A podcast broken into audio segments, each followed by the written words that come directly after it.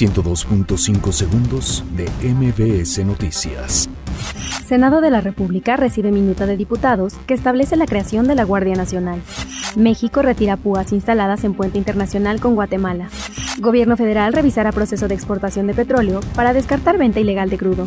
Caen dos guachicoleros en Teotihuacán. Policías recuperan combustible. La Secretaría de Seguridad Pública Ciudadana anuncia la creación de policía antilavado. Claudia Sheinbaum, jefa de gobierno, descarta recorte de agua en la capital. La Secretaría de Medio Ambiente y Recursos Naturales acuerda instalación de comisión para atender el arribo de sargazo en playas de Quintana Roo. Gobierno de Nuevo León activa alerta ambiental por altas concentraciones de contaminación en Monterrey. Suman 10 muertos y 69 heridos tras atentado en Bogotá. Por cierre de gobierno en Estados Unidos, Donald Trump cancela viaje de Pelosi al extranjero. 102.5 segundos de MBS Noticias.